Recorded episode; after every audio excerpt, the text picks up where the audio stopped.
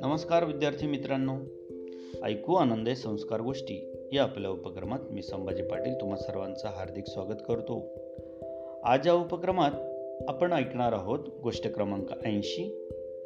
गोष्टीचं नाव आहे एका ऋषीची शेंडी. आणि ही गोष्ट तुमच्यासाठी लिहिली आहे राजा मंगळ वेडेकर यांनी. चला तर मग सुरू करूया. आईच्या डोळ्यातलं पाणी पाहून तिच्या दहा बारा वर्षांच्या मुलाला फार वाईट वाटलं. अतिशय दुःख झालं. पण त्याला हे कळे ना की आईच्या डोळ्यात पाणी का आलं? कशासाठी? म्हणून त्यानं कळवळून तिला विचारलं आई तू रडतेस? कशासाठी? डोळे पुशीत आईनं सांगितलं बाळा माझ्या डोळ्यात पाणी दाटलंय ते तुझं भविष्यातलं ऐश्वर कळून. फार मोठा भाग्यवान आहेस तू. तुझ्यावर छत्रचामर झुलणार नाही तरी भारतातील बलाढ्य अशा राज्य शासनाची सूत्र तुझ्याच हाती राहतील. हे ऐकून त्या मुलाला नवल वाटलं. त्यांना विचारलं आई मग यात रडण्यासारखं ते काय आहे? कशासाठी हे अश्रू? बाळा हे अश्रू आनंदाचे आहेत आणि दुःखाचेही आहेत. तुझं भाग्य मोठं याचा आनंद वाटतो. पण अशी मोठी माणसं आपल्या मोठेपणात आपल्या माणसांना देखील विसरून जातात याचं दुःख होतं. कुणास ठाऊक? तू सुद्धा उद्या मोठा झाल्यावर तुझ्या म्हाताऱ्या आईला विसरून जाशील. काय बोलतेस आई हे? मी तुला विसरेन. असं वाटलं तरी कसं तुला? आणि कशावरून तू हे सगळं सांगतेस? बाळ तुझ्या पुढच्या दातावर एक चिन्ह आहे. त्यावरून तुझं मोठं भाग्य मला कळून आलं आहे. एवढंच नाही.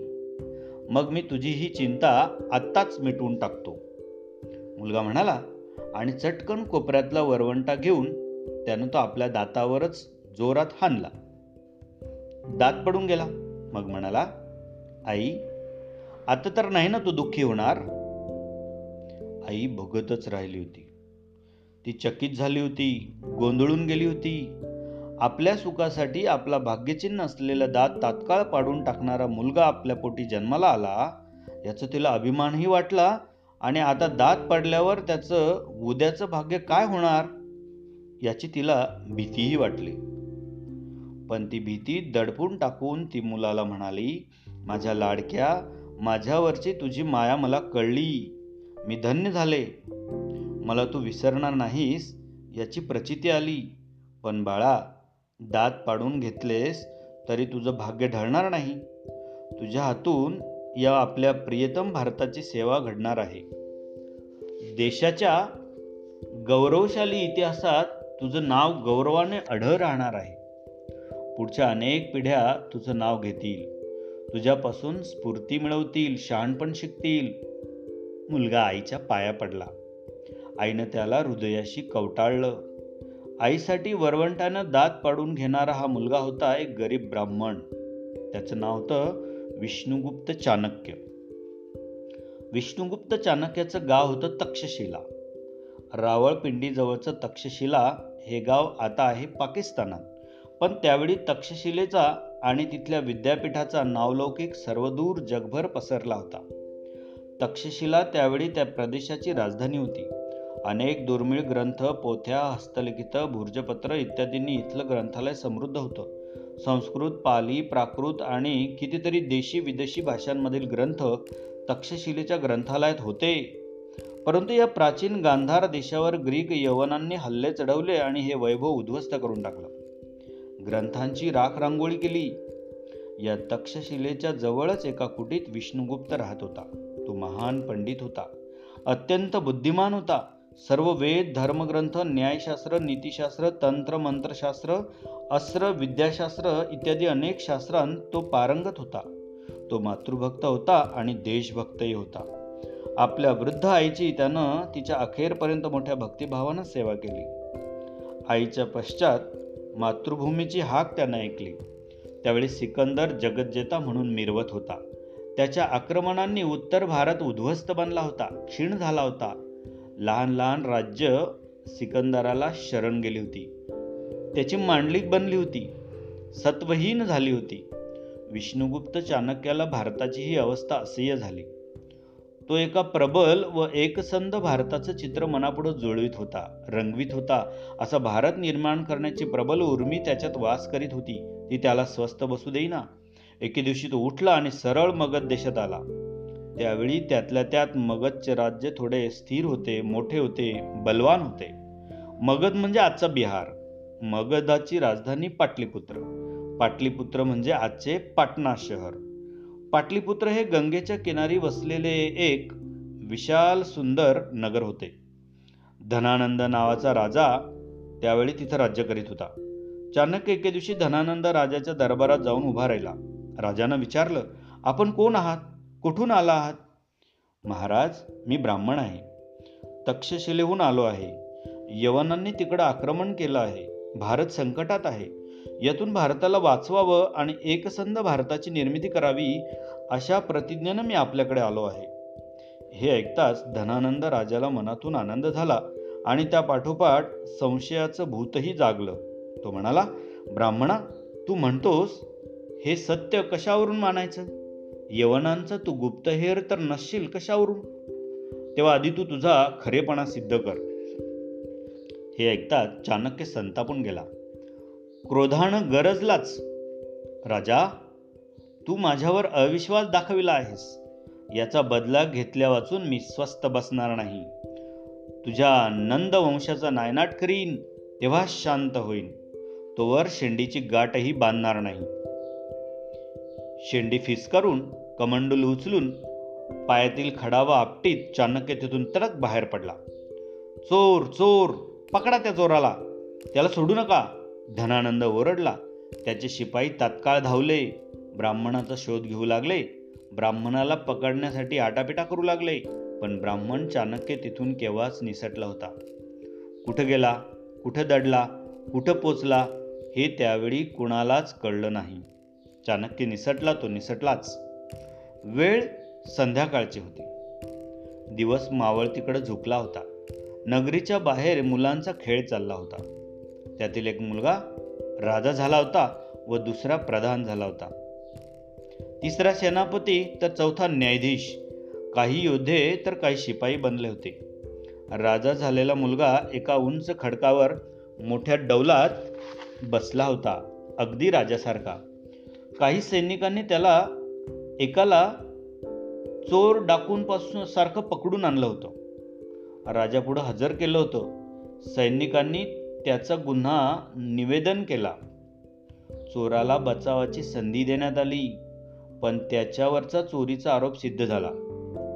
मग न्यायाधीशाच्या निर्णयानुसार राजानं सैनिकांना आज्ञा दिली याचे हातपाय तोडून टाका. सैनिक म्हणाले महाराज आमच्याजवळ तलवार किंवा कुऱ्हाड नाही. कुऱ्हाड नसली म्हणून काय झालं? लाकडाचा दंडा बनवा आणि त्यापुढं बकरीचं शिंग बांधा. काम पूर्ण करा. मग सैनिकांनी खेळातच लुटुपुटीचा दंडा बनवला शिंग बांधलं चोराचे हातपाय तोडले. खेळ संपताच चोराला परत हातपाय मिळाले. खेळ संपताच तो चोर राहिलेलाच नव्हता. सगळी मुलं हसत खेळत आपापल्या घरी परत निघाले. हा सगळा खेळ एका झाडाजवळ संचित बसलेल्या चाणक्यानं मोठ्या कुतूहलानं पाहिला होता. राजा झालेल्या मुलाची हुशारी तडफ डौल यांचा एक वेगळाच प्रभाव त्याच्या मनावर पडला होता. त्या मुलाच्या पाठोपाठ चाणक्य मग त्याच्या घरी पोचला. त्याच्या पित्याला म्हणाला आपण आपला हा मुलगा माझ्या स्वाधीन करा. हा फार बुद्धिमान आणि भाग्यशाली आहे. मी याला शस्त्रविद्या शिकवीन. आणखीही शास्त्रांत प्रवीण बनवीन. याच्या हातून या देशाचं कल्याण होणार आहे. पिता म्हणाला हा मुलगा माझा नाही.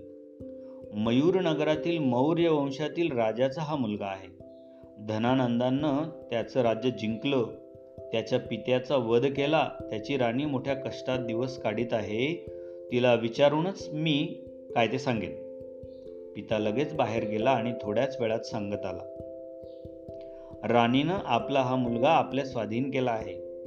आपल्या पित्याच्या हत्येचा यानं सूड घ्यावा आणि मौर्य वंशाचं नाव अमर बनवावं अशीच त्यांचीही इच्छा आहे. त्या मुलाचं नाव होतं चंद्रगुप्त. चंद्रगुप्ताला घेऊन चाणक्य विंध्याचल पर्वताच्या घनदाट अरण्यात गेला.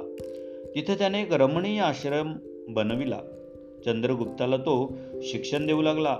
आसपासची आणखी काही मुलंही चाणक्याच्या आश्रमात दाखल झाली. प्राचीन ऋषींच्या गुरुकुलाप्रमाणे ते एका विद्यापीठच बनलं. चाणक्याची कीर्ती लांबवर पसरली. काही दिवसातच चाणक्यानं शस्त्रास्त्र विद्येतील धडे देऊन चंद्रगुप्ताला एक वीर योद्धा बनवलं. त्याच्या सहाय्यासाठी एक लहानसं सैन्यही उभारलं. मगध साम्राज्याचा पाडाव करणं हे चाणक्याचं ध्येय बनलं होतं. तरी ते साध्य करणं तेवढं काही सोपं नव्हतं. चाणक्याच्या कुशाग्र बुद्धीला हे ठाऊक होतं आणि म्हणून त्यानं मगध साम्राज्याभोवती असलेल्या इतर राज्यांशी संधान जुळवण्यास सुरुवात केली. धनानंदाच्या जुलमानं जे दुखावले होते ते चाणक्याला वश झाले. जे यवनांच्या आक्रमणानं दुर्बल बनले होते त्यांना तर चाणक्य हा समान धर्माच वाटला. अशा निरनिराळ्या कारणांनी अनेक राज्यांची अनुकूलता चाणक्यानं मोठ्या कौशल्यानं मिळवली आणि मग चंद्रगुप्तासारख्या योद्ध्याकडून नंदवंशाचा उच्छेद घडवून आणला. पाटलीपुत्रावर मगध साम्राज्यावर मगध मग मौर्य वंशाची सत्ता प्रस्थापित झाली. चाणक्यानं देशभरच्या राजा महाराजांना पाटलीपुत्राला निमंत्रित केलं. मोठ्या समारंभानं चंद्रगुप्ताला भारत सम्राट या उपाधीनं गौरवलं. पाटलीपुत्राच्या सिंहासनावर बसवलं. शेंडीला गाठ मारली. शेंडीनं अशा रीतीनं इतिहास घडवला. चंद्रगुप्ताची वीरता पराक्रम साहस इत्यादी अनेक गुणांमुळे भारतातल्या अनेक राजांनी त्याचं मांडलिकत्व मान्य केलं. चंद्रगुप्त एका विशाल साम्राज्याचा सम्राट बनला. त्याच्या साम्राज्याची सीमा दाही दिशांनी दूरवर पोहोचली होती म्हणून चंद्रगुप्ताला भारताचा पहिला सम्राट असं इतिहासकारांनी संबोधलं आहे. या साम्राज्य स्थापनेत चंद्रगुप्ताच्या पराक्रमा इतकाच नव्हे त्याहूनही अधिक मोठा वाटा चाणक्याचा होता. चाणक्यानं चंद्रगुप्त घडविला आणि त्याच्याकडून एवढं मोठं भारतीय साम्राज्य निर्माण केलं. चंद्रगुप्ताला कसं घडवलं? साम्राज्य कसं उभारलं? इथपासून ते राजा राज्य प्रजा हेर मंत्री परराष्ट्र क्रांती युद्ध तह इत्यादी अनेक राजनीतीविषयक गोष्टींचा उहापोह करणारा एक महान ग्रंथही चाणक्यानं लिहिला. कौटिलीय अर्थशास्त्र. या नावानं हा महान ग्रंथ प्रसिद्ध आहे. हजारो वर्ष लोटली पण चाणक्याने या ग्रंथात सांगितलेली राजनीतीचे काही तत्व व विचार आजच्या काळातही उपयोगी पडणारी आहेत. चाणक्याने या ग्रंथात केवळ राजनीतीच नव्हे तर शेतीभाती उद्योग व्यापार विनिमय इत्यादी अर्थव्यवहारांशी संबंधित अशा गोष्टींचाही सखोल दृष्टीनं उहापोह केलेला आहे. इतकंच नव्हे तर सार्वजनिक ठिकाणची स्वच्छता कशी राखली पाहिजे? अशी नागरनीतीही चाणक्यानं लिहिलेली आहे. रस्त्यानं थुंकणाऱ्यांना फटक्यांची शिक्षा दिली पाहिजे अशा आदेशही त्याने देऊन ठेवलेला आहे. चाणक्याच्या या ग्रंथानं तर त्याची कीर्ती आणि नाव अजरामर झालेलं आहे. त्या काळी त्याची कीर्ती ऐकून कोणी एक जिज्ञासू त्याच्या भेटीसाठी पाटलीपुत्र नगरीत आला होता. राजनगरीच्या उंच उंच व विशाल प्रासादांतून तो चाणक्याचा शोध घेत होता. तेव्हा एकजण त्याला म्हणाला भल्या माणसा तू ज्याचा शोध घेत आहेस तो महान ऋषी आहे. तो काय असल्या प्रासादांमधून राहील? जिज्ञासू यात्री हे ऐकून चकित झाला. भारतीय संस्कृतीच्या सामर्थ्यामधलं मर्म त्याच्या लक्षात आलं. चारित्र्यवान विद्वान आणि वैराग्यशील चाणक्य ऋषीपुढं तो नतमस्तक झाला. बालमित्रांनो रस्त्यावर थुंकणाऱ्याला चाबकाच्या फटक्यांची शिक्षा दिली पाहिजे हे चाणक्यानं सांगितलं. त्याप्रमाणे जर आज अंमलबजावणी झाली तर किती बरं होईल? आज जिथे थुंकू नका असं लिहिलेलं असतं तिथेच लोक थुंकतात. सार्वजनिक ठिकाणी पचापचा थुंकणारी माणसंच खरी समाजासाठी घातक आहेत. कोरोनाच्या काळात तर ह्या गोष्टी पाळणं अगत्याचं आहे. मला आशा आहे की चाणक्यांची ही गोष्ट तुम्हाला नक्कीच आवडली असेल. अशाच छान छान गोष्टी ऐकण्यासाठी भेटूया उद्या. तोपर्यंत नमस्कार.